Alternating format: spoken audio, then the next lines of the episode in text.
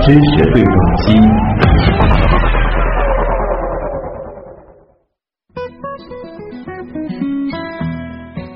欢迎收听正在直播当中的新闻实验室，我是旭东。今天是第十四届中国航海日，也是航海日活动时隔十二年再次在上海举办。从昨天晚上开始，上海中心大厦、东方明珠等地标性建筑都为航海日亮灯了。今天上午，东海旧幺零幺轮、海巡零幺轮等四艘舰船对公众开放。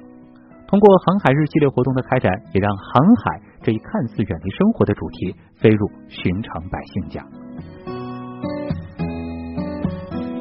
六百年前啊，明朝航海家郑和率领庞大船队七下西洋，拉开了中华民族走向远洋的序幕。那么，你知不知道郑和下西洋的时候坐的那个宝船到底有多大，长什么样子？而沙船和上海港的崛起又有怎样的密切联系？二十一世纪海上丝绸之路和古代海上丝绸之路这两条丝绸之路之间又有怎样的渊源呢？今天的知识对撞机，我们就来连线中国航海博物馆、中国航海博物馆陈列展示部的副主任毛敏博士，和大家一起来聊一聊和航海有关的那些事儿。毛博士你好，哎，主持人你好，嗯，今天是中国航海日啊，可能首先得请您介绍一下中国航海日它的这个由来。好的，好的，嗯、我们大家都知道，世界上大概七百分之七十以上的面积呢都是海洋，嗯，因此我们想知，我们都可以了解到，就是对于世界文明的进程而言呢，航海的重要性是毋庸置疑的。对，因此世界上许多国家它都非常重视航海事业的发展，嗯，因此呢，有一些国很多航海大国呢，他们都设置了航海相关的节日，比如说美国。美国国会，它在一九三三年呢，它就通过了决议，规定每年的五月二十二日为美国的国家航海节。嗯此外呢，世界上它有一个联合国呢，它制定了个世界航海节，也就是每年的九月二十六日。世界上很多国家都是把这个日子定为他们国家的航海日。嗯那在我们国家的航海日一样，在刚才主持人也说到嗯，七月一十一日是我们中国国，也就是今天是我们国家的航海日。对，它的确定呢，就是与这个我们国家著名的航海家郑和有关系。我们都知道郑和下西洋这一个重大的事件。嗯郑和下西洋呢，他第一次下西洋是据文献记载呢，是在永乐三年，换算过来呢，就是公元一四零五年到二零零五年呢，那个就就正好是嗯六百年，六百年。为郑和下纪念郑和下西洋六百年的时候，当时我们国家呢，他就做了两个举措。嗯一个举措呢，就是确定每年的七月七一十一日，就是今天，作为中国的航海日，嗯这就是中国航海日的由来。另一个重大的举措呢，就是设置了中国航海博物馆。啊那这这个博物馆就是坐落在我们上海的浦东，也就是我所工作的这样的一个单位。那么每年的中国航海日呢，它都会举行一个设置一个主场的活动的城市，其中二零二零零六年呢是设置在我们上海。嗯时隔十二年之后的今天，航海日的主场活动又回到了上海。啊所以呢，作为一名航海文化的工作者呢，我今天也是有一点小小的激动。对，也也要祝您节日快乐啊！这的确 是属于所有航海人以及所有关心航海事业的人的一个共同的节日啊。刚才其实讲的是中国航海日的由来，毛博士同时其实也是把了把就是世界上很多国家啊他们的这个航海日以及嗯咱们中国的航海日和。中国航海博物馆之间的这些渊源 都和大家梳理了一下啊，背后其实还是非常有意思的。但是对于我们来说，可能呃谈到航海，尤其是中国人说到航海，那一定会谈一谈就是六百年前的这个郑和下西洋，以及当时的这个辉煌的海上丝绸之路啊。这个的话，能和我们做一个梳理吗？就是说，我们古代的这个海上海上丝绸之路，它到底是有着怎样的一个发展历程？它对世界航海事业的发展，哎到底有没有做贡献呢？嗯，好，感谢您的这个问题，我觉得这个问题太好了。嗯嗯，怎么说呢？就是说，嗯，正如您刚才所言，就是说我们国家呢，这个古代其实是有很多的这样的，比如说海上丝绸之路，比如说整个下西洋这样的重大的事件。嗯，我们国家呢，大家知道是一个山海资源都很丰富的国家，有内陆也有海洋，但是呢。现代以来，大家知道鸦片战争以来呢，西方列强它是凭借船坚炮利打开了中国的大门。这就使得我们现在很多的年轻人呢，可能并不知道，呃，在古代其实中国是世界上最为强大的航海大国之一，有世界这样非常震惊的这样的航海的创造和成就。嗯，这个海上丝绸之路呢，就是其中非常光辉灿烂的一个篇章。当然呢，海上丝绸之路历史悠久，地域地域也很广阔，内涵非常的丰富。可能主持人说到这个问题，可能说我们只能如果要详细的来讲，可能要分很多天，分很多。今天只能够带大家简单的了解一下点一下。对了，那我就简单的给各位观众点一下，就说，一般来说呢，我们国家的海上丝绸之路呢，它是起始于西汉时期，大概汉武帝时期，距今呢算过去，因为它是公元前，距今已经有两千多年的历史了。这是根据文献记载的，当时我们的正史当中明确记载。汉武帝呢，曾经让人呢，叫去购买这种嗯奇石异物。嗯。当时呢，造船的技术非常的落后，有的时候呢，遇到风浪的时候呢，嗯，可能船会沉没。其实一切顺利呢，到国外也要几年才能回得来。嗯。当时贸易能够到达最远的国家呢，大致是今天的斯里兰卡这个地方。哦。嗯。那海上丝绸之路从汉代萌芽以后呢，在三国到唐五代这个我们这个隋唐帝国时期就得到了很大的发展。嗯，到了宋元的时期，它是可以说达到了一一个鼎盛。嗯，在明清时期呢，它开始有一个转型，尤其是在鸦片战争爆发以后呢，海上丝绸之路，我们讲我们国家的海上丝绸之路这种贸易是和平的、平等的。但鸦片战争爆发以后呢，海上丝绸之路的性质发生了转变。嗯，因此呢。也有人提出，海上丝绸之路在鸦片战争爆发以后呢，就走上了终点。嗯，但是我们也认为，就事实上呢，海上丝绸之路它作为一条通道，哎，它并没有消失，它还在那里，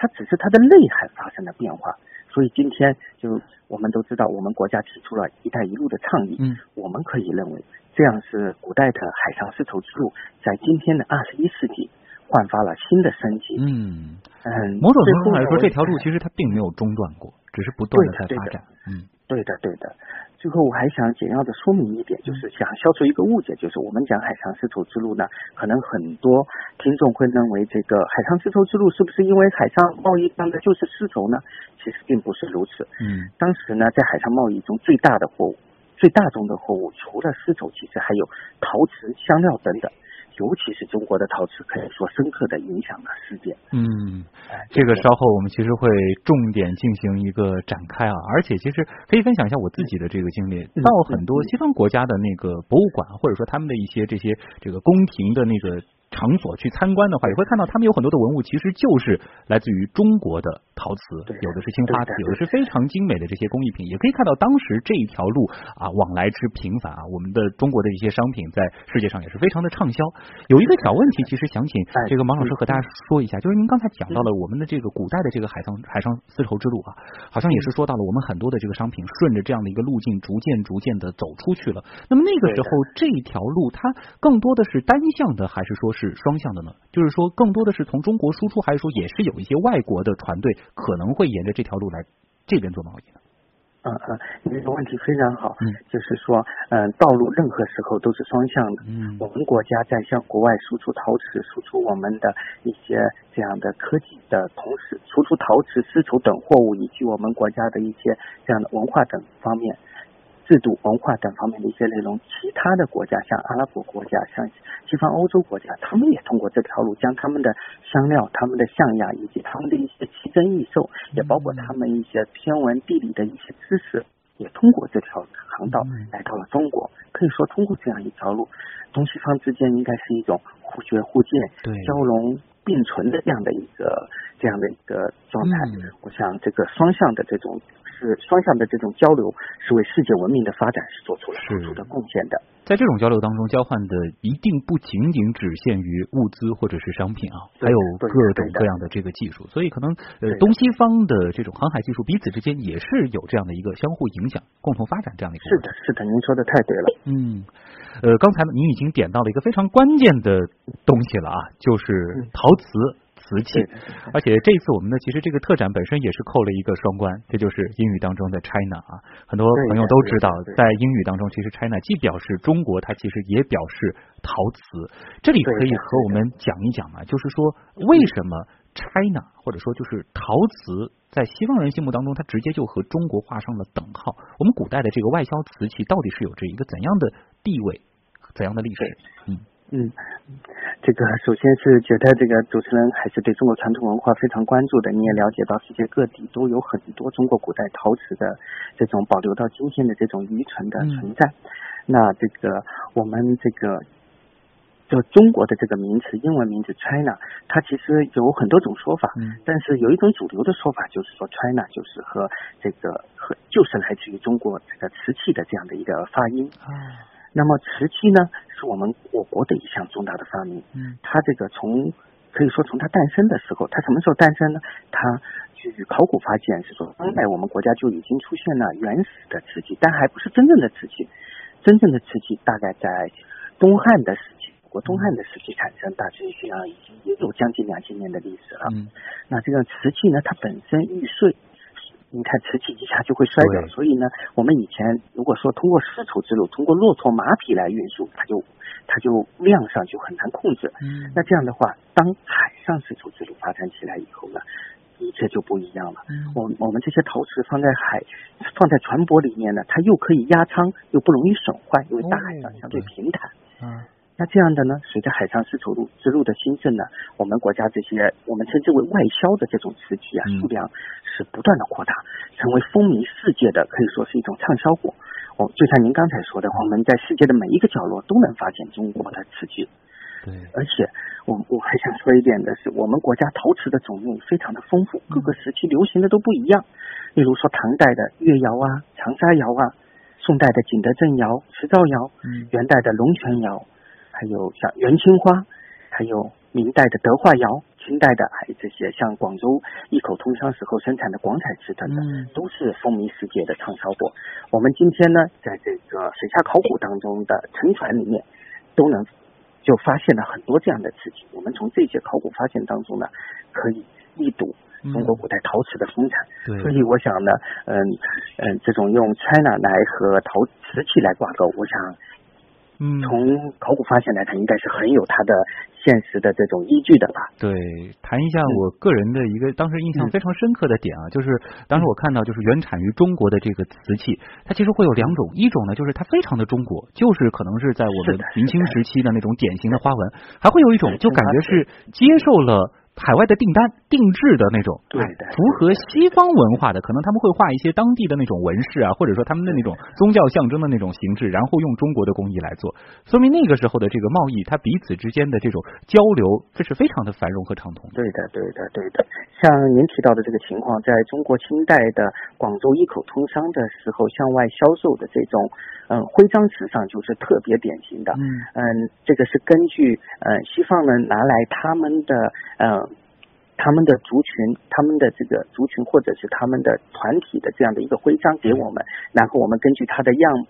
它的样式把它印制在我们的瓷器上，最后是用我们的工艺结合他们的这种这种纹样，最后形成了徽章瓷这种特定时代的历史产物。它就是中西合璧的这种典型的代表，也是东西方文化交流互鉴的一种典型的证据。嗯。这个的话，在当时啊，应该也是这个非常畅销，或者说是深受当时的这个西方的一些。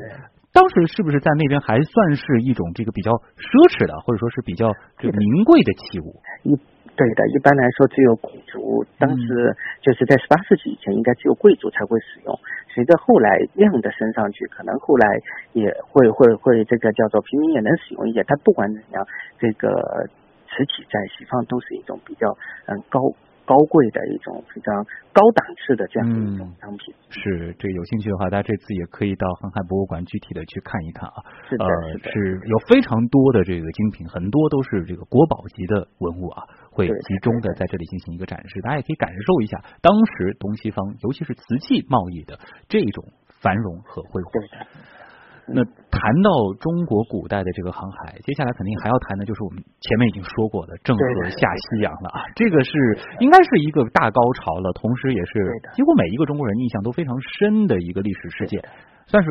丝绸之路的海上丝绸之路的一个巅峰壮举。这里可能先请王老师给大家讲一个背景吧，就是当时郑和下西洋他的这个目的到底是什么呢？这个其实是我们这个普通这个民间吧，老百姓非常感兴趣的话题。对，其实不仅是在老百姓当中说法不一，其实在正史，就是我们二十四史当中的记载也是不一样的。哎，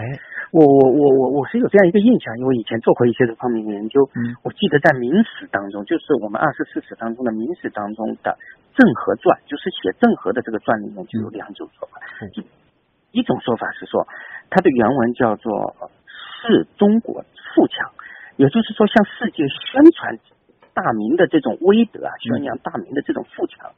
还有一种是说，移惠帝往海外，欲觅其踪迹，大概是这样一个意思。我记得太清楚。对，也就是惠帝呢，指的就是这个朱允文。嗯，也就是说是去寻找他这个朱允文呢。对。呃，到今天来说呢，我们可以说没有这样，没有一种完全的定论，但是。从客观实际上来说呢，郑和下西洋，他在实际上就是让世界更好的了解了以明朝为代表的当时的中国的这种富强的景象。当然，可能对于他们来说，最直观的啊，除了船上携带的各种各样的来自中国的这种丰富的物产之外，那就是这个船队本身了，非常非常的震撼。尤其是在当时的那个历史背景、技术发展的那个条件下，能和我们说一说，就是当时的那个船队的规模到底有多大吗？哦，这个说出来可能观众都有点不敢相信了。但是我说我我至少我的这种说法是现在的一种主流的观点，应该是说是有文献依据的。去如果翻译成我们今天的话来说呢，就是说郑和下西洋呢，他每次出行呢是一个庞大的船队。嗯，这个船队呢，他每次出动的海船呢，大概有两百多艘。哇，两百多艘船，所有船上的这个船员加上水手。加上一些辅助的这样的人员的话，它的总人数要达到两万多个人。两百多艘船，两万多个人。那平均每艘船上都要有这个一百人，所以这个船的规模是非常大的。非常大，非常大。嗯，像这种保他的这种船队的那个叫做他的中这个指挥的场所，也就是一般来说郑和所在的这个最大的叫做一号宝船。嗯，宝船的规模是非常大的。嗯。我建议哈，就是我们中国航海博物馆呢，在这个馆里面就有复原一艘这个宝船的，按一定比例复原的宝船的这个模型。如果观众有兴趣，可以到我们中国航海博物馆来参观，一睹宝船当时所具有的这种这个呃恢宏的气象吧。哎，这个宝船的话，就是当时那个船队当中的旗舰了，那应该是最具代表性或者说是最震撼的那一艘。对对。对的，对的，它比一般我们所熟悉的古代的这种远洋航行的这个船要再大多少？能简单的描述一下吗？因为其实如果去过中国航海博物馆的话，大家应该会对整个航海博物馆应该算是镇馆之宝之一了，就是那个非常壮观的那个古船印象深刻。这个船相比于宝船是大还是小呢？嗯，这个可当然是宝船没有宝船那么大，我们是按一定的宝船的比例给这个缩小了，然后来这个。这个制作而成的，嗯，这个因为宝船这个说法也不一，我现在也没有办法给一个定论，嗯，但是据文献记载，应该是它的船长应该要达到一到两百米之间，那这个的话，它的 量应该是非常大的，嗯，就等于同一时期能够在这个船上工作生活的这些船员，或者说当时叫水手的话，这个量也是非常非常大的。对的，当时有一个说法是在船上是可以养猪养牛，然后大家就会在上面生活很长时间，就整个生活的状态还是挺惬意的啊。虽然是远洋航行，哎，那么巨大的一个船队，当时因为不像现在啊，我们说有各种各样的，比如说无线电的这种通讯方式，当时他们是怎么样这个编队航行的呢？这感觉好像也是一个挺难的事儿啊。对的，对的。当时您刚才也提到有两百多艘船，在两百多艘船当中，它是有分不同的功能的。嗯，呃，有的是用来像宝船是用来指挥的，周边有用来作战的，嗯也有用来运输补给的，还有一些小型的类似于我们今天驱逐舰这样子的这样的这样的船。那他们之间相互联系呢？用我们今天话来说，就是用这种旗语。主要是通过旗语的方式来和各个船队之间、各个船之间进行沟通信息，然后包括指挥作战等等，都是通过这种方式啊。呃，最后的话，我们这个上半部分的分享还有一点点时间，最后想请这个毛老师再和我们说一说，就是郑和下西洋当时他们整个的这个范围到底有多大？现在的考据是到什么程度了呢？啊。嗯，嗯，现在的考据呢，我们一般是认为它首先，您看它是从中国的这个沿海出发，嗯然后一般是航迹到先是到东南亚，然后到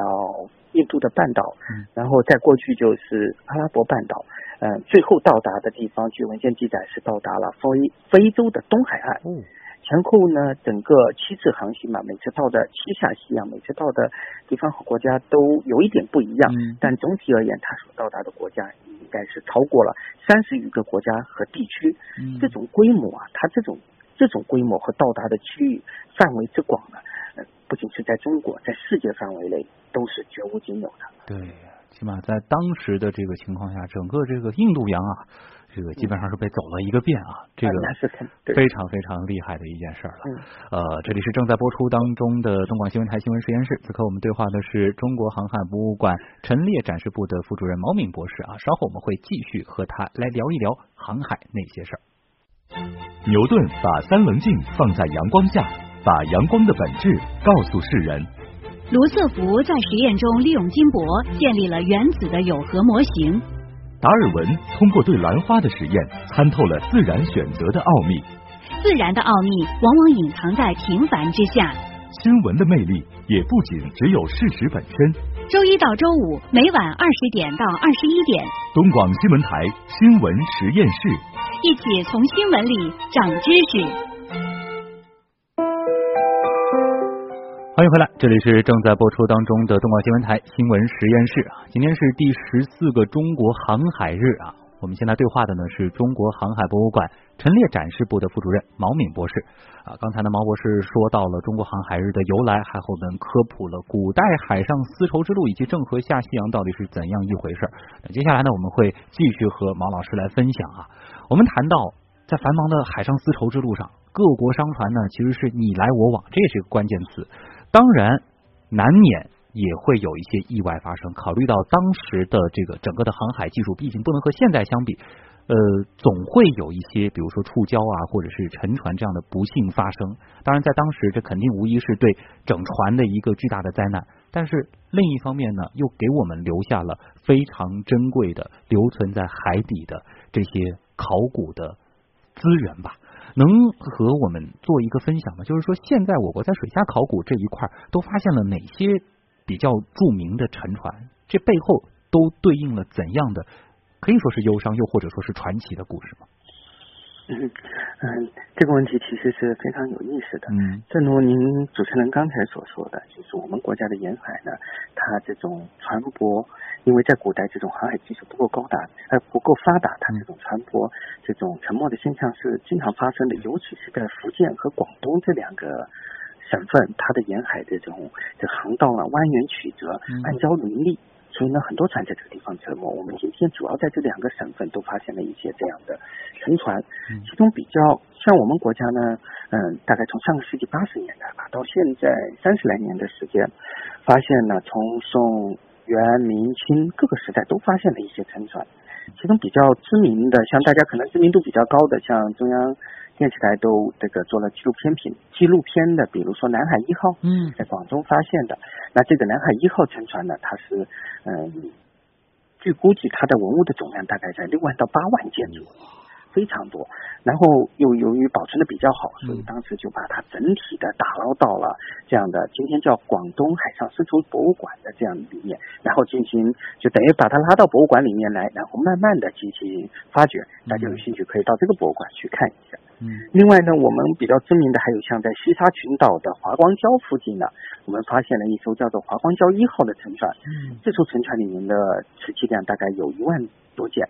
这艘沉船，据专家推测，是说因为船在航行的时候，由于大风一下把这个船整个的这样叫掀起来，然后把它这个落在这个礁石上，最后是沉没的。那这个华光礁一号的这个文物呢，主要是保存在了今天这个嗯海南省博物馆里面，有很多这样的，就是它的藏品主要是在这边展示。另外，比较比如说在福建的平潭呢，有发现一艘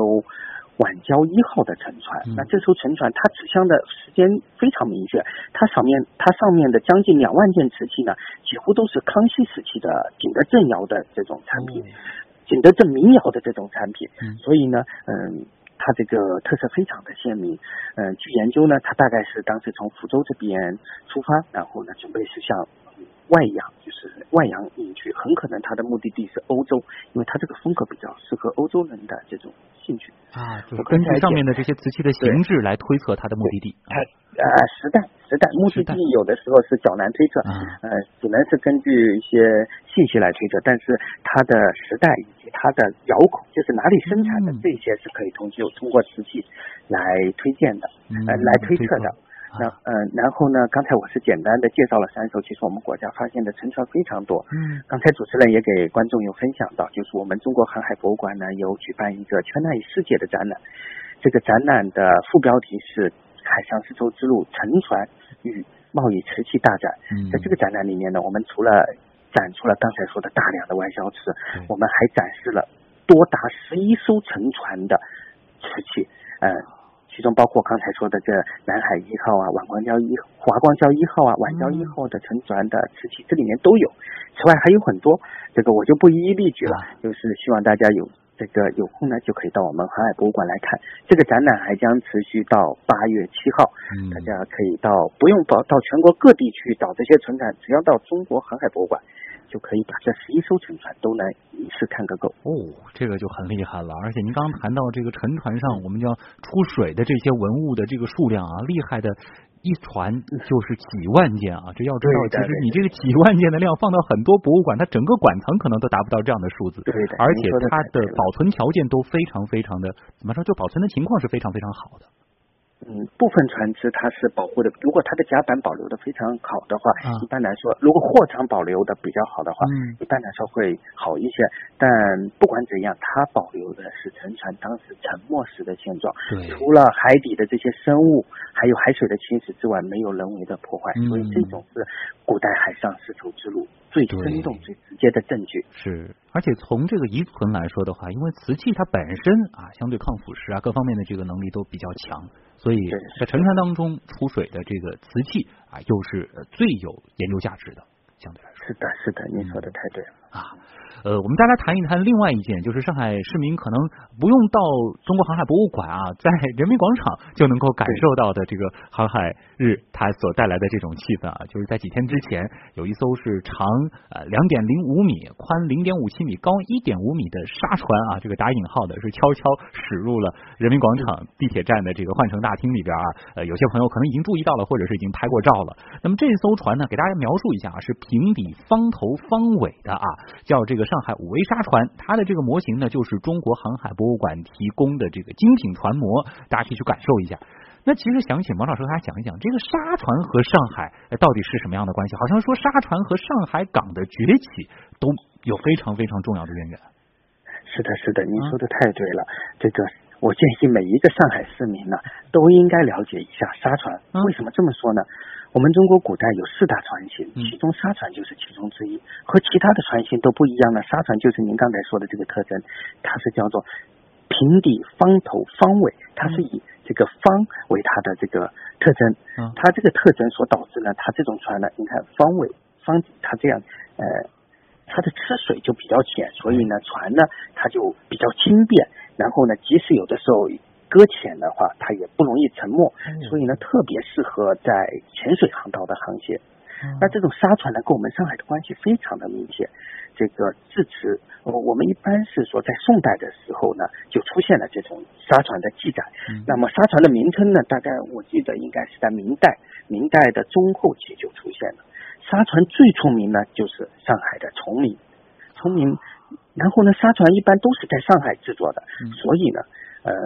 沙船一般，我们就认为上海呢是沙船的故乡，也是沙船的发源地。据清道光年间的统计呢，上海一地的沙船呢已经达到了五千，上海这个地方就五千多艘沙船，这个量非常非常厉害了。是的，是的，是的，是的。然后您刚才也提到沙船呢，其实和上海港的崛起密切相关。其实我们是可以想象得到的。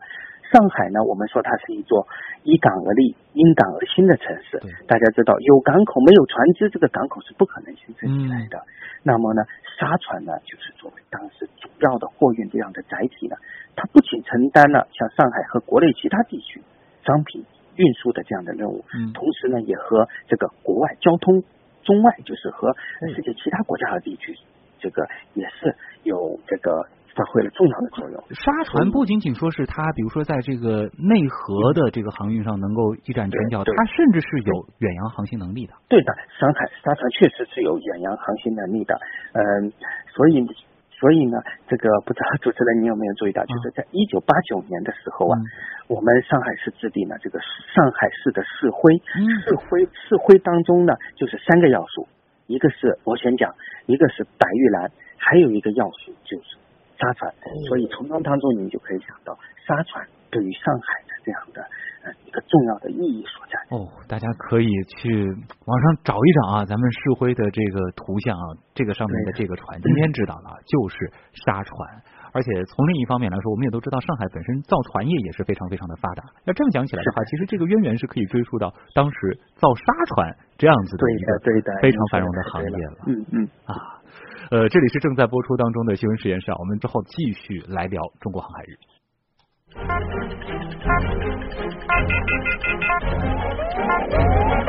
知识对撞机。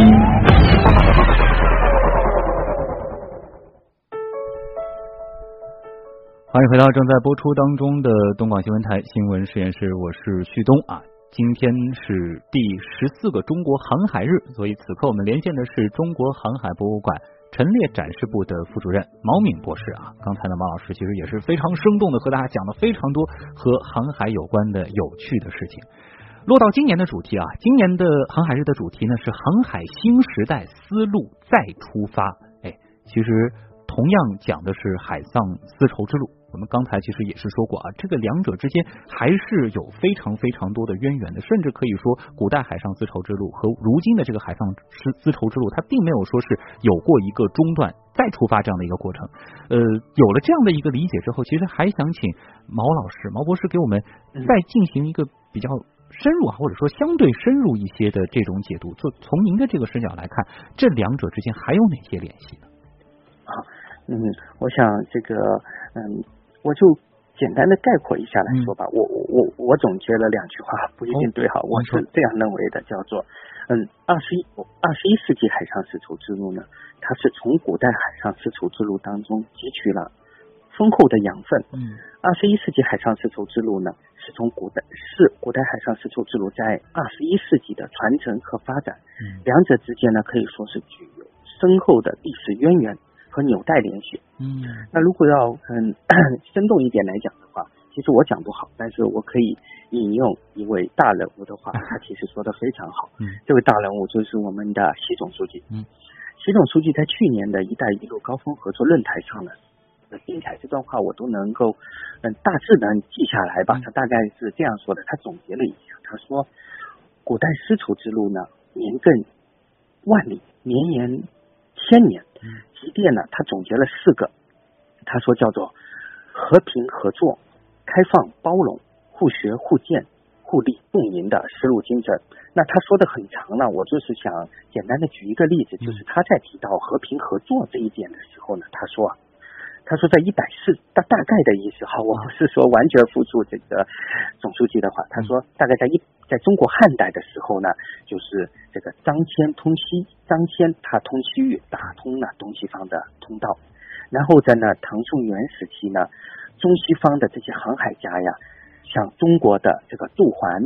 呃，意大利大家都知道的马可波罗，嗯，摩洛哥的旅行家伊本白图泰，他们都在海上丝绸之路或者是陆上丝绸之路。留留下了他们深刻的历史印记。嗯，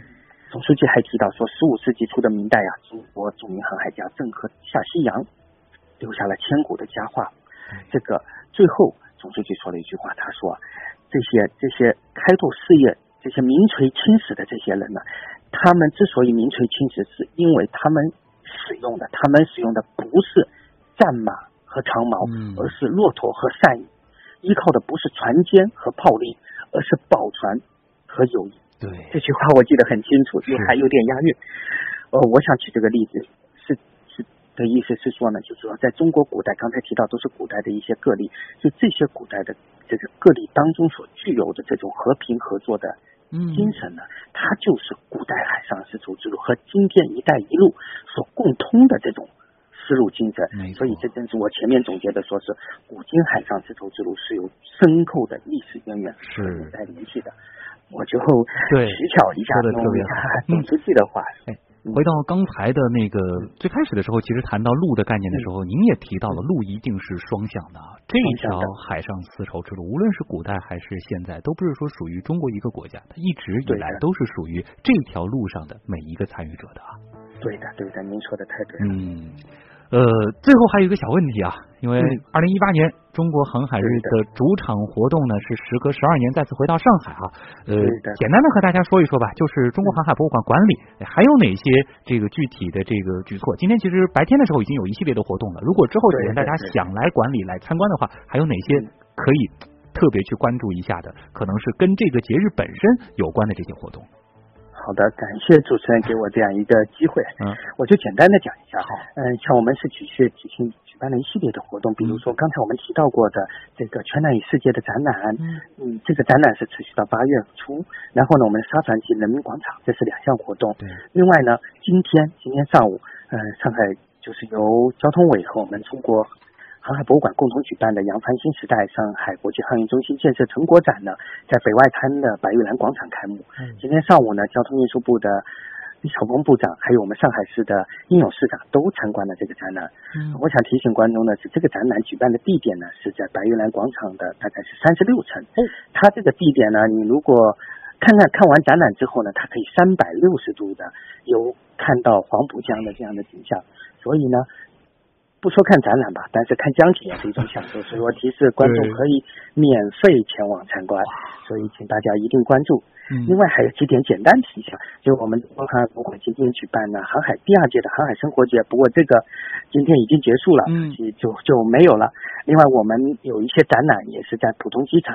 在滴水湖的地铁站也都开幕了，大家如果在这些地点也都可以看到我们的一些活动。就不一定是非要前往中国航海博物馆才能够感受到中国航海日的。上海其实有非常多的地方都在充分的展现啊航海这样子的一个元素和主题。对的，对的，嗯。总之，大家在亲近啊这些展览、这些活动的同时呢，大家也能够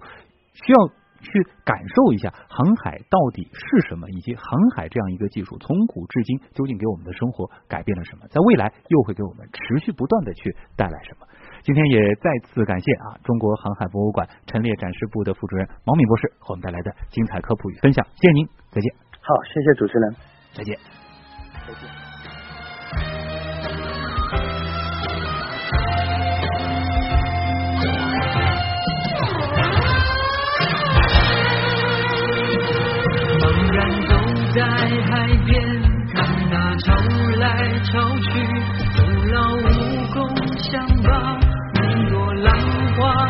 想要说声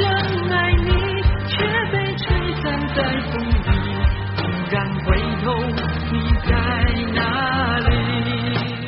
好了，各位朋友，今天的新闻实验室到这儿要和大家说再见了。本次节目监制音乐评，编辑王威、朱颖，我是旭东。明天晚上的同一时间，也欢迎各位继续锁定 FM 九零点九中广新闻台。我们继续在新闻实验室当中，从新闻里带您长知识。